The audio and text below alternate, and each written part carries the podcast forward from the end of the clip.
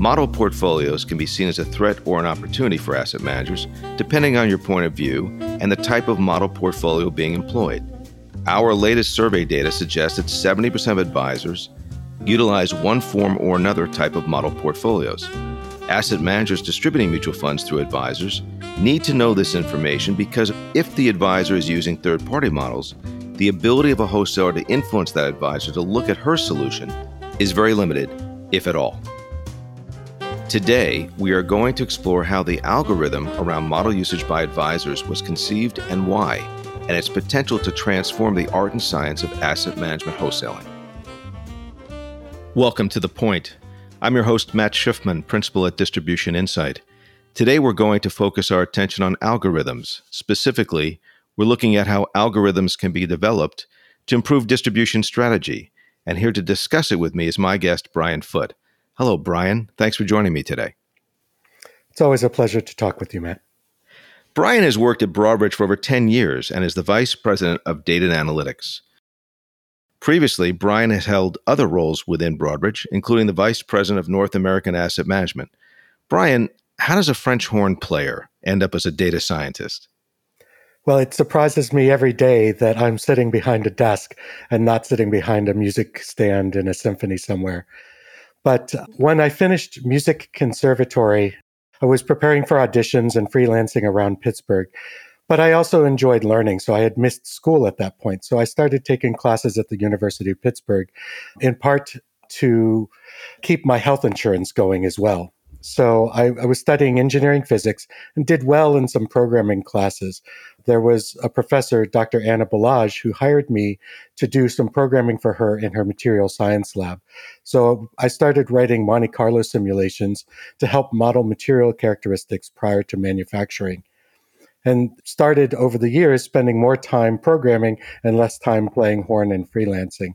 So it was it was only years later when I had realized I had inadvertently changed careers. So now you're answering different notes.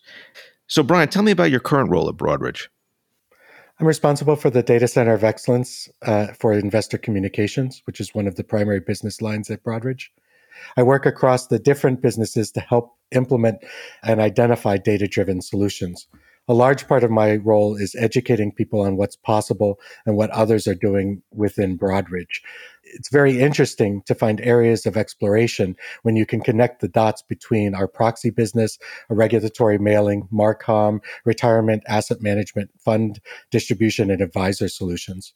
I still have the luxury, though, of pure research and exploring something completely new. So you really have a very broad perspective on what's happening in the industry, which sets up this next question quite nicely. How would you describe the way data and technology have influenced asset management over the last 10 years? It's a good question. Ultimately, asset managers, you know, have a complex business and a, a, variety of functions. So not all of those functions are created equal when it comes to data and technology. My focus has really been on the distribution side of the business. So let me really focus on on answering that. 10 years ago, a lot of distribution teams were really struggling still to put together a clear picture of what was happening in their business. Their solutions were very focused on retrospective reporting, mostly pulling data together to help accurately compensate wholesalers and provide sales reports to senior management asset managers have continued to have more data available to them over the last 10 years. And while some have put together the infrastructure or partnerships to bring in this data, others still feel like they're drinking from a fire hose. For the distributors that have a strategy in place to deal with the, the data volumes that we look at today, they have a much greater transparency into what's going on with the industry as a whole. So they're no longer just focused on the sales of their own wholesalers and their own teams, but they can see what's going on across the industry. And this has enabled them to move from descriptive analytics to predictive analytics. So they can provide solutions that do segmentation and scoring to help improve wholesaler efficiency and productivity and provide a significant competitive advantage if they have that capability. So, what was the inspiration for creating an algorithm to identify which advisors are utilizing model portfolios? What was the need for this information? At the time, I was working in our client services team, and we had a solution called market intelligence that provided information at the industry level to asset managers, including a lot of ETF manufacturers. ETF manufacturers, their products were being used more and more by third party ETF modelers. But our solution was really providing not transparency into the adoption of their products by ETF modelers, but by the underlying brokerages that were responsible for a particular account. And so our clients were coming to me and asking, is there anything that we could do ultimately to gain transparency into firms? So, Brian, walk us through the data that supported its creation and what you thought you could solve for. So, the data that drives our market intelligence solution is the data our clients provide us that gives transparency to shareholder positions across the entire industry. And we realized when we were looking for these third party modelers, we could essentially identify the uh, the portfolio allocations that made up their investment strategies. And we could find the shareholders ultimately that had investment strategies that matched a particular model that we were looking for. But we actually flipped it upside down and started realizing that we didn't need to have an understanding of the model that we were looking to identify. We could actually look at the shareholders themselves and cluster them together and determine which shareholders have the same allocations and which shareholders over time modify their allocations in the same way, indicating that they are really part of the same investment strategy. So the end result is we identify that cluster of shareholders with the same behavior as participating in a model. And just for people who are, you know, listening in, there's different types of models, right? There's in-house models, there's third party models. How is the algorithm able to effectively differentiate between one model from another? So, at first, our focus wasn't really on identifying the differences between models. Our original objective, as I shared, was to be able to identify the specific models and firms, third party modelers that were building these investment strategies. Ultimately, we realized, though, that we weren't going to be able to keep up with the manual research to identify the results of our algorithm and put names on all of those those models. In some cases, there just wasn't data sufficient for us to be able to uh, identify the specific firms that were responsible for a model. But our product manager, Alex Petrov, realized at one point that we didn't need to put names on it, that there was sufficient benefit just simply by categorizing the models. So we, as, as you said, we look at, at models in a variety of different categories. So we identify a model that we've identified as either being third party model working across the industry as a home office model or as an advisor led model. And we do this by looking at the underlying accounts that comprise that model that we've identified. So if the accounts are really spread across multiple firms, we identify that and categorize it as a third party model. If it is focused within a single firm but across multiple offices, then ultimately we identify that as a home office model.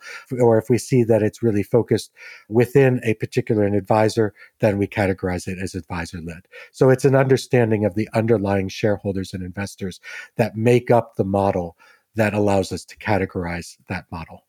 So, Brian, what do you think the most compelling financial services use case is for this product? At Broadridge, we have a number of different solutions, one of which is called Opportunity Hunter. An Opportunity Hunter helps wholesalers identify the advisors and firms that they should be talking with and provides them insight into their competitive advantage and how to approach a particular sales opportunity. But one of the challenges as we've had is that with the adoption of more use of home office models, we would find wholesalers going to a particular advisor only to learn that that advisor had no investment discretion.